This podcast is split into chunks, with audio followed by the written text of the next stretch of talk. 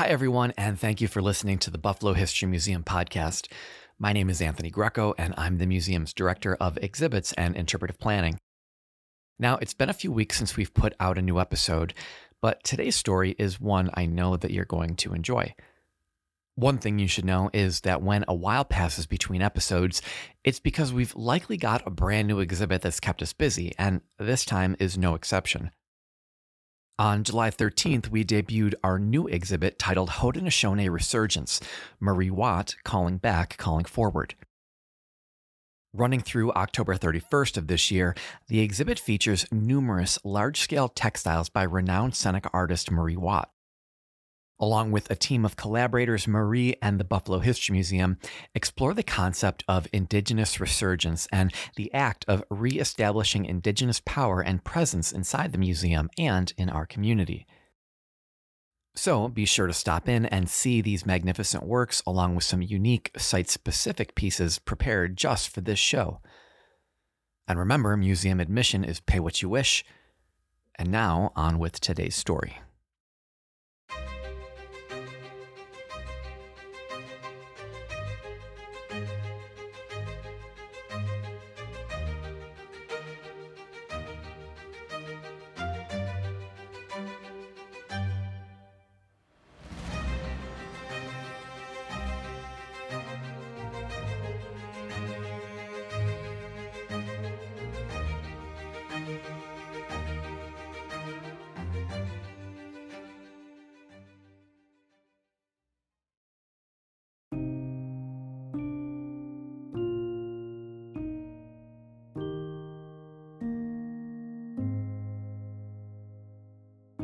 United States was a country founded on the principles of liberty and freedom for all.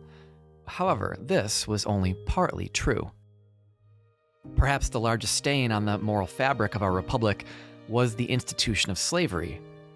How could the American experiment truly be realized if the peculiar institution of slavery was so deeply ingrained into the very culture of the United States? Those who spent their lives defending the rights of men to be free, abolitionists as they were called, are now among the most revered figures in history. People like William Lloyd Garrison, Harriet Beecher Stowe, and Frederick Douglass faced the evils of slavery head on and won. Today, many Americans are, at the very least, somewhat familiar with the aforementioned names, especially the escaped slave turned orator Frederick Douglass. In high schools across the nation, his work, The Narrative of Frederick Douglass, an American Slave, is seen as a crucial first hand account that brings the horrors of slavery to the forefront of the American consciousness, just as it did in 1845. Douglass was just one of many escaped slaves who turned their attention to abolitionism in the years leading up to the Civil War. Though not as well known, another man, one with local connections, William Wells Brown, followed a very similar trajectory to Douglass an escaped slave turned author and orator. William Wells Brown was born in 1814, about 30 miles east of Lexington, Kentucky. At birth, his name was simply William, and in his home state, he was considered to be nothing more than property. His father was a white slave owner named George Higgins, and his mother was a multiracial woman who was one of Higgins' slaves. William was given to his master's first cousin, Dr. John Young.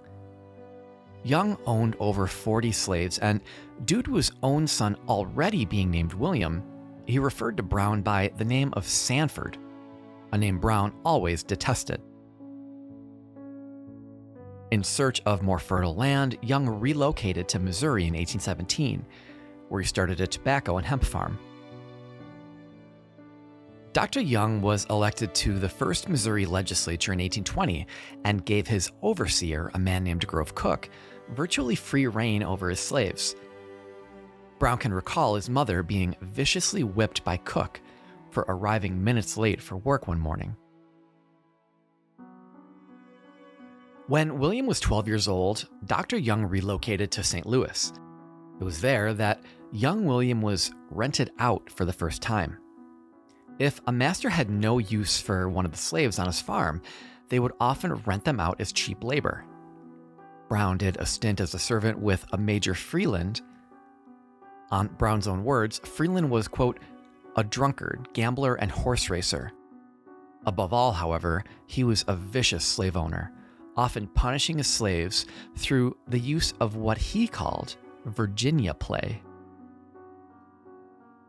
Virginia play involved suspending an enslaved person in the air in a small shed while tobacco was burned at their feet. Masters didn't want to kill their slaves, of course, as they were property. So, after the lungs had filled with smoke and their feet had burned to what they felt was an acceptable level, the man or woman would then be cut down. Freeland terrified William, and he soon made the first of many escape attempts. Only 12 years old, he escaped into the woods where he remained for weeks. Now, with no idea of where to go, William was caught and returned to his original owner, John Young.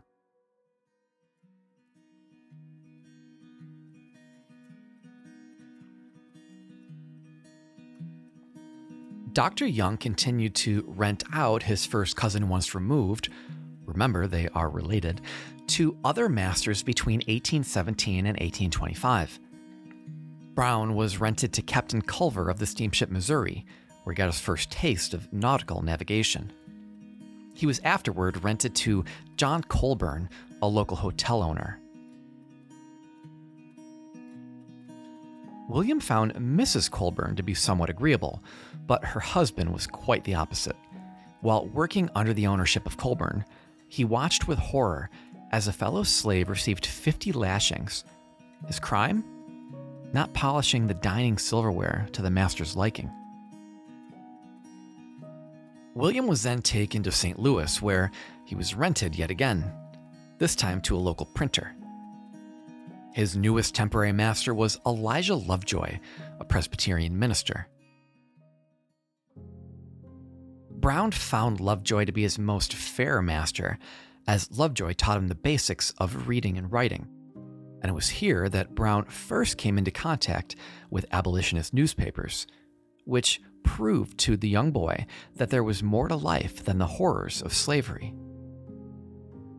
While his situation with Lovejoy was the best Brown would experience while enslaved, the city of St. Louis as a whole was not only one of the most pro slavery cities in the entire country, but one of the most dangerous cities to live in if you were black. Even if you were a free person of color, St. Louis was a haven for racism and violence. Such was the case with Francis McIntosh.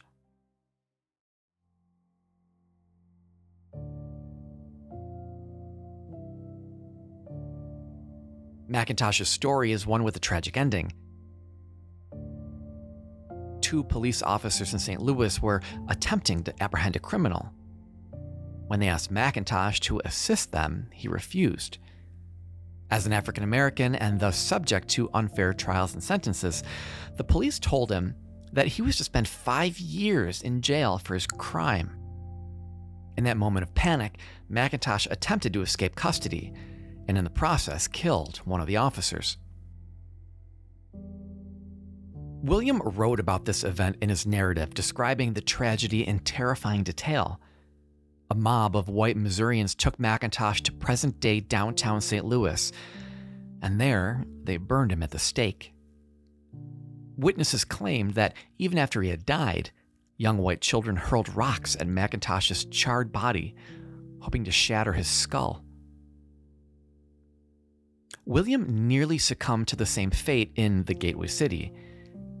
His master often sent him to the office of a local newspaper, the Missouri Republican, to pick up print. On one of his trips there, William was assaulted by a group of white boys who proceeded to stone him. In the scuffle, he pushed one of the boys and escaped. Upon his return to the print shop, he told Lovejoy what had happened, and to his surprise, he wasn't punished. Instead, Lovejoy went to retrieve the print himself. And when he returned, he had some bad news for his young print assistant. The father of the boy William had pushed was looking for him. His intention, of course, was to punish him. The man's name was Samuel McKinney, and when he arrived at Lovejoy's print shop to exact his revenge, William slipped out back and escaped.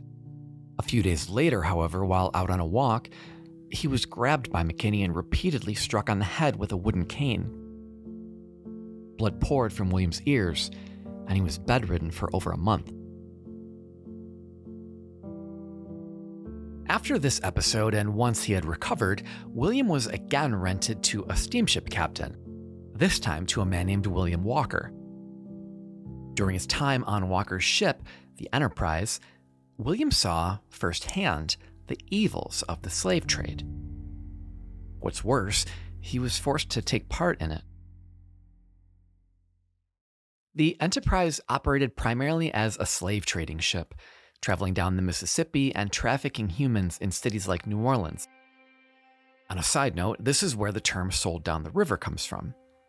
Now, at one point during their journey, William witnessed an enslaved female throw herself overboard and drown herself after her child was taken from her and sold. The Enterprise could carry up to 60 slaves at a time, and when it reached New Orleans, Captain Walker and the crew put their enslaved in cages.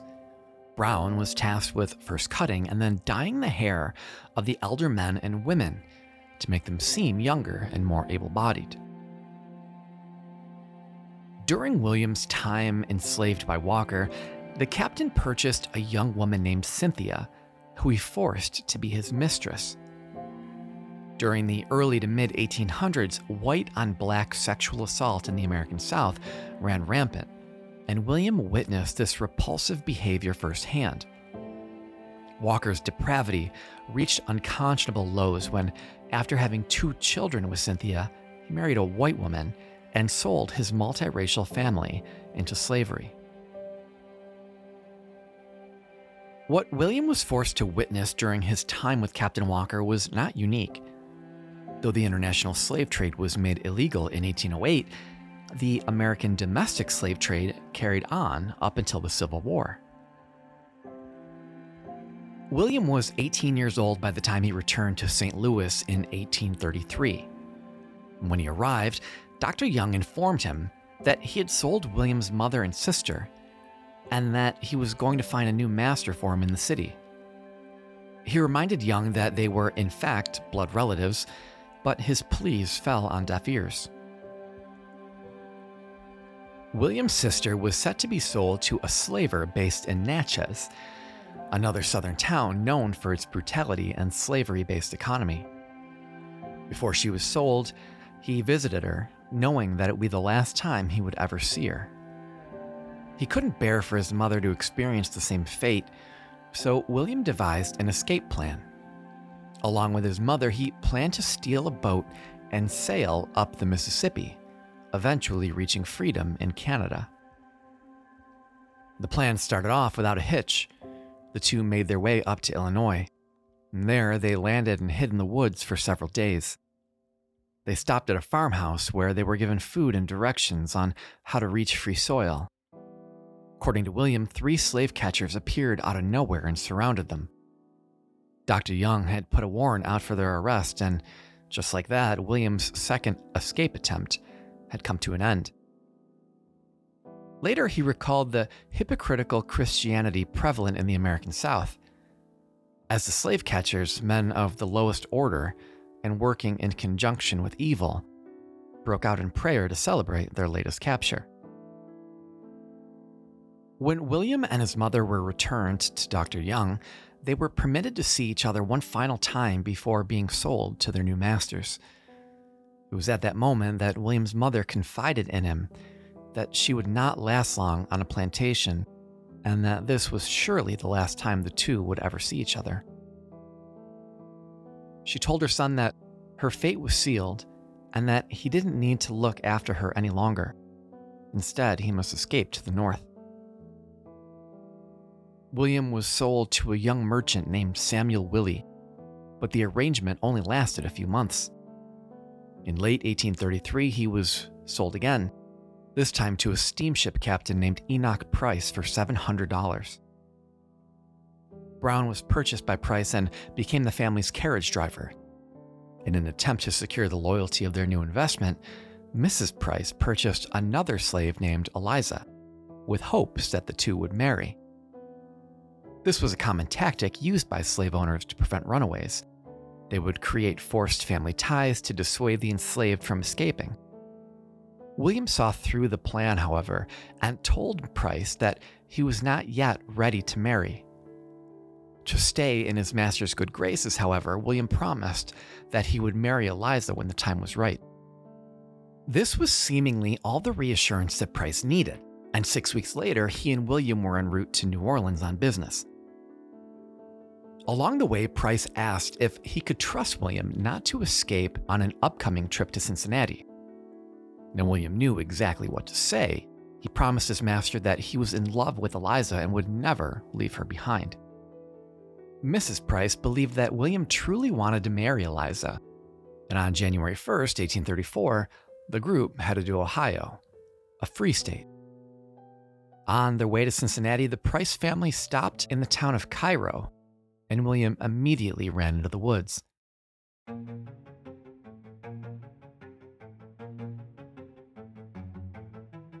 His plan was to follow the North Star to Canada, where he could begin a new life as a free man. It was January, however, and surviving in the elements was a daunting enough task, let alone traveling. With no coat and no real plan, William hid for a couple days before making his way north, traveling over 20 miles a day.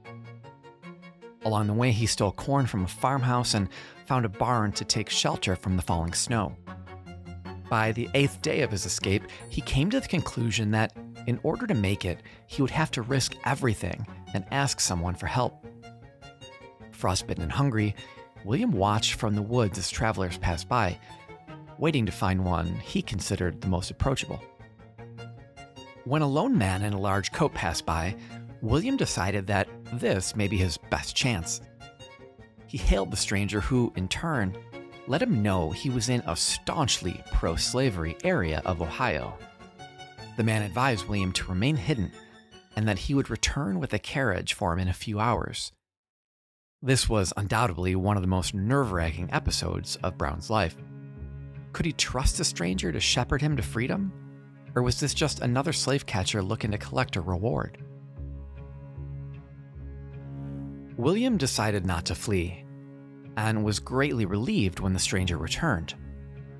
Luckily, the man was a Quaker, a religious society among the first to protest slavery. He escorted William to his farmhouse where he allowed him to stay at his home. There, William would spend the next 15 days recovering. The Quaker and his wife purchased clothing for their guest and provided him with food and drink. William was shocked that a white woman served him dinner and sat with him at the same shared table. The couple took care of William until he was ready to carry on and provided him with money to use along the way. These two Quakers offered their visitor something more valuable, however a name. The Quaker man that had saved him was named Wells Brown.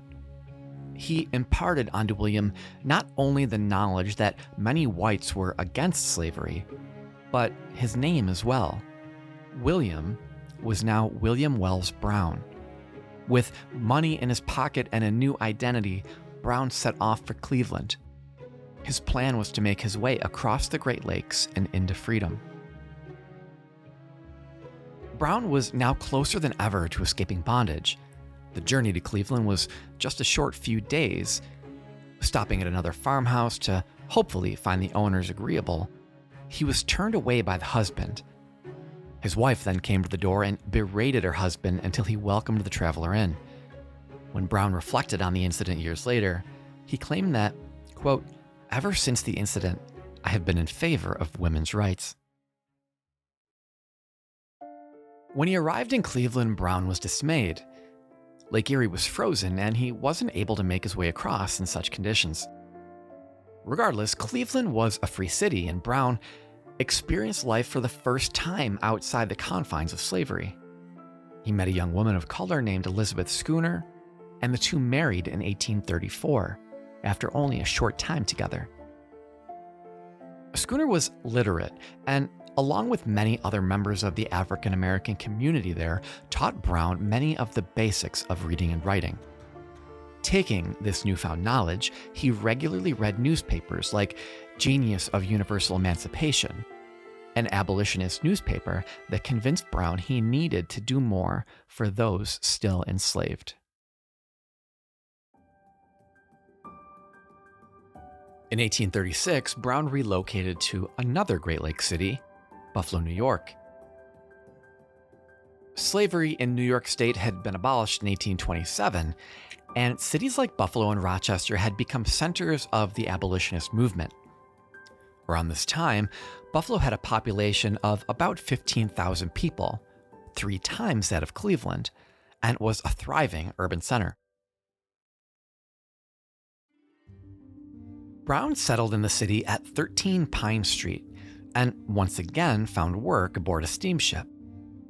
While working on the ship, he joined the Western New York Anti Slavery Society and regularly smuggled slaves across the water to Canada.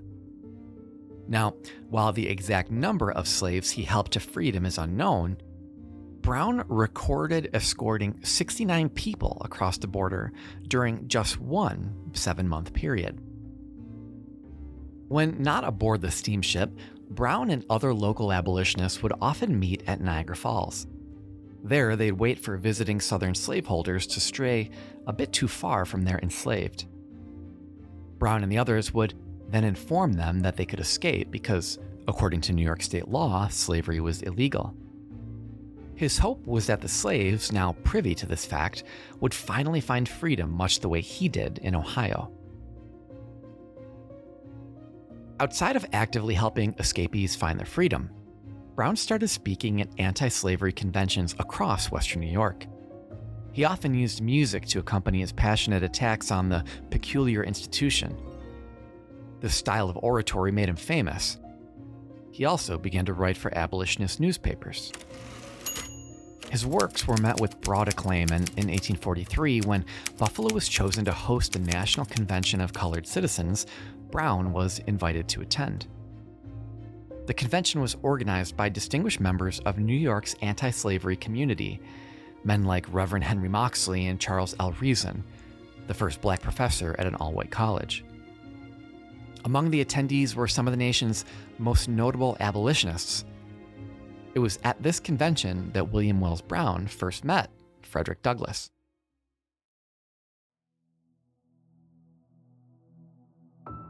Although Brown was experiencing success in his fight for human rights in the 1840s, things were not always easy.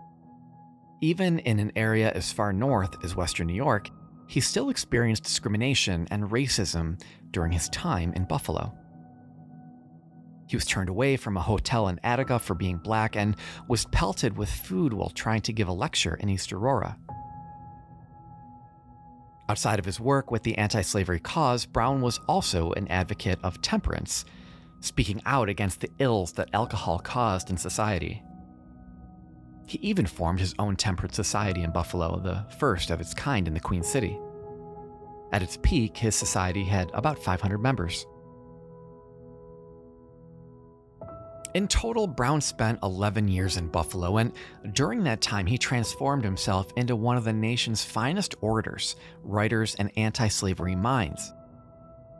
By 1847, a well known abolitionist and social reformer, William Lloyd Garrison, had taken note of Brown's fiery rhetoric and writings. He invited Brown to Boston to become a member of the Massachusetts Anti Slavery Society, founded by Garrison himself more than a decade earlier.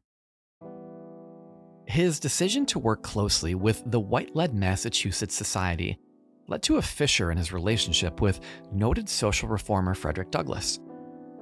By 1847, Douglass had broken with William Lloyd Garrison, believing that the Constitution was not a pro slavery document, and that only through the political process could blacks achieve equal rights.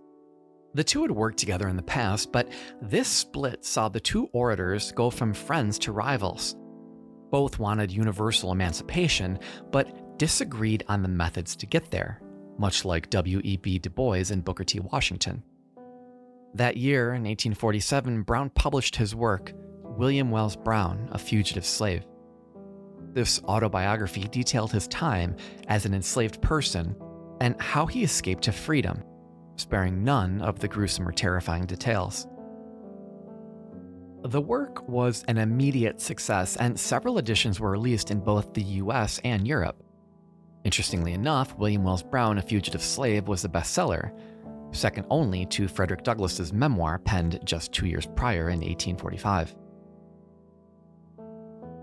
William Wells Brown understood the importance of garnering support from the anti slavery cause in Europe. Britain, for example, had abolished slavery in 1807, and public sentiment there was notably anti slavery. In 1849, he traveled there with his two daughters to lecture across England. Now, what was supposed to be just a few month long tour turned into five years while away, the US Congress passed the Compromise of 1850. Included among the Omnibus Bill's stipulations was significantly tighter enforcement of the Fugitive Slave Act.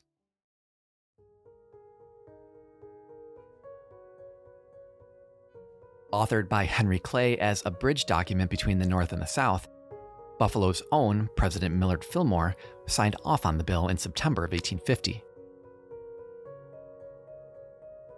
A stricter adherence to the Fugitive Slave Act meant that even if a slave escaped to free territory because they were considered property, they would be returned to their masters through the use of slave catchers. Brown deemed the risk of him being recaptured upon return too great, choosing instead to remain overseas. During his stay in England, Brown continued to lecture and promote the anti slavery cause. In 1853, while in London, he completed what could be considered his magnum opus, a novel titled Clotel. It was the first American novel published by an African American and was based on the true and not so secret rumor that former US President Thomas Jefferson had fathered children with his slave turned mistress, Sally Hemings. The novel's central characters were the enslaved woman and her two children fathered by the third president, Clotel and Althesa. In the novel, Brown examines topics like interracial relationships and the hardships faced by mixed race couples in America during the 19th century. Although the work is a fictional account of the relationship between Jefferson and Hemings, the novel does not hesitate in its description of the victimization of black women by their white masters. This was truly the first time that an African American author challenged the hypocrisy of white America on such a grand scale, involving men like Jefferson, a, deified founding father in the pantheon of American democratic heroes. The landmark masterpiece was not originally published in the US, but was written for an English audience. Again, Brown knew the importance of having England as an ally in the anti slavery movement and several editions of Clotel would be printed in the years following 1853 throughout the UK. William Wells Brown had achieved a level of fame that not even he could have predicted. Clotel was an instant success and accomplished its goal in rallying abolitionist sentiment across the Atlantic. In 1854, Brown's freedom was officially purchased by a group of his friends in England. Now there was no question about it. William Wells Brown was a free man, even in the eyes of the law. He returned to the US to continue his work as the nation's dichotomy was pushing it ever closer to civil war. Brown settled back in Boston and continued to work closely with William Lloyd Garrison and the Massachusetts Anti Slavery Society. Never allowing his pen to rest, he published the play The Escape in 1858. Not only did Brown have the honor of being the first African American to have a novel be published, but now he could say he was the first to have a play be published as well. As the Civil War loomed, Brown took the stance that Lincoln could probably not be trusted and viewed the conflict as a white man's war. He didn't believe that freedom was coming for enslaved blacks and instead became a member of the Haitian emigration movement. This movement was, in many ways, similar to the American Colonization Society, which was founded in 1817. the ACS as it was known, was headed by political elites like James Monroe, John Randolph, and Henry Clay, and backed the forced emigration of slaves back to Africa, specifically Liberia, as a way to avert violent racial conflict. While the ACS was led by white Americans, the Haitian emigration movement was a non forced collective effort by former slaves to break free from the racist institutions of the US and to relocate to the island nation of Haiti. While the idea never truly caught on, other abolitionist leaders like Henry Highland Garnet believed the plan to be sound. Brown felt that an ideal society was both white and black, but couldn't see that happening at the time, especially not in the US. In 1861, after spending time in Canada trying his best to convince black Canadians to relocate to Haiti, Brown returned to Boston to continue his work with William Lloyd Garrison.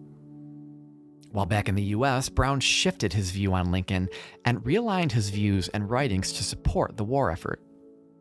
Brown, at this time, pursued yet another career outside of writing and lecturing. In 1863, he trained to become a doctor and practiced medicine. Brown achieved his goal and became a practicing physician that same year. However, even after the Civil War had ended and he had turned to a life of medicine, he never ceased writing works to further advance America's black community. In his later life, he produced a handful of works that included The Rising Sun, which examined the achievements of African Americans up to the Jim Crow era, and The Negro in the American Rebellion, which detailed the role black soldiers played in the Civil War. Brown spent the final parts of his life during the 1870s advocating for temperance and practicing medicine at his own office in Boston. He believed that temperance was an essential way for African Americans to improve their station and standard of life. On November 6, 1884, William Wells Brown, the great orator, writer, doctor, and abolitionist, passed away at the age of 70, leaving behind a legacy of anti slavery thought and a willingness to challenge the supposed racist American ideals that tarnished the country's reputation in the 19th century just as much as it does today. Today's episode was researched and written by the museum's own Patrick Ryan and was produced by me, Anthony Greco. Thank you again for listening, and we'll be back soon. The Buffalo History Museum podcast is sponsored by the National Endowment for the Humanities. The museum receives operating support from Erie County, the City of Buffalo, New York State Council on the Arts, with the support of Governor Kathy Hochul and the New York State Legislature. Additional support is provided by M&T Bank and from our donors, members, and friends.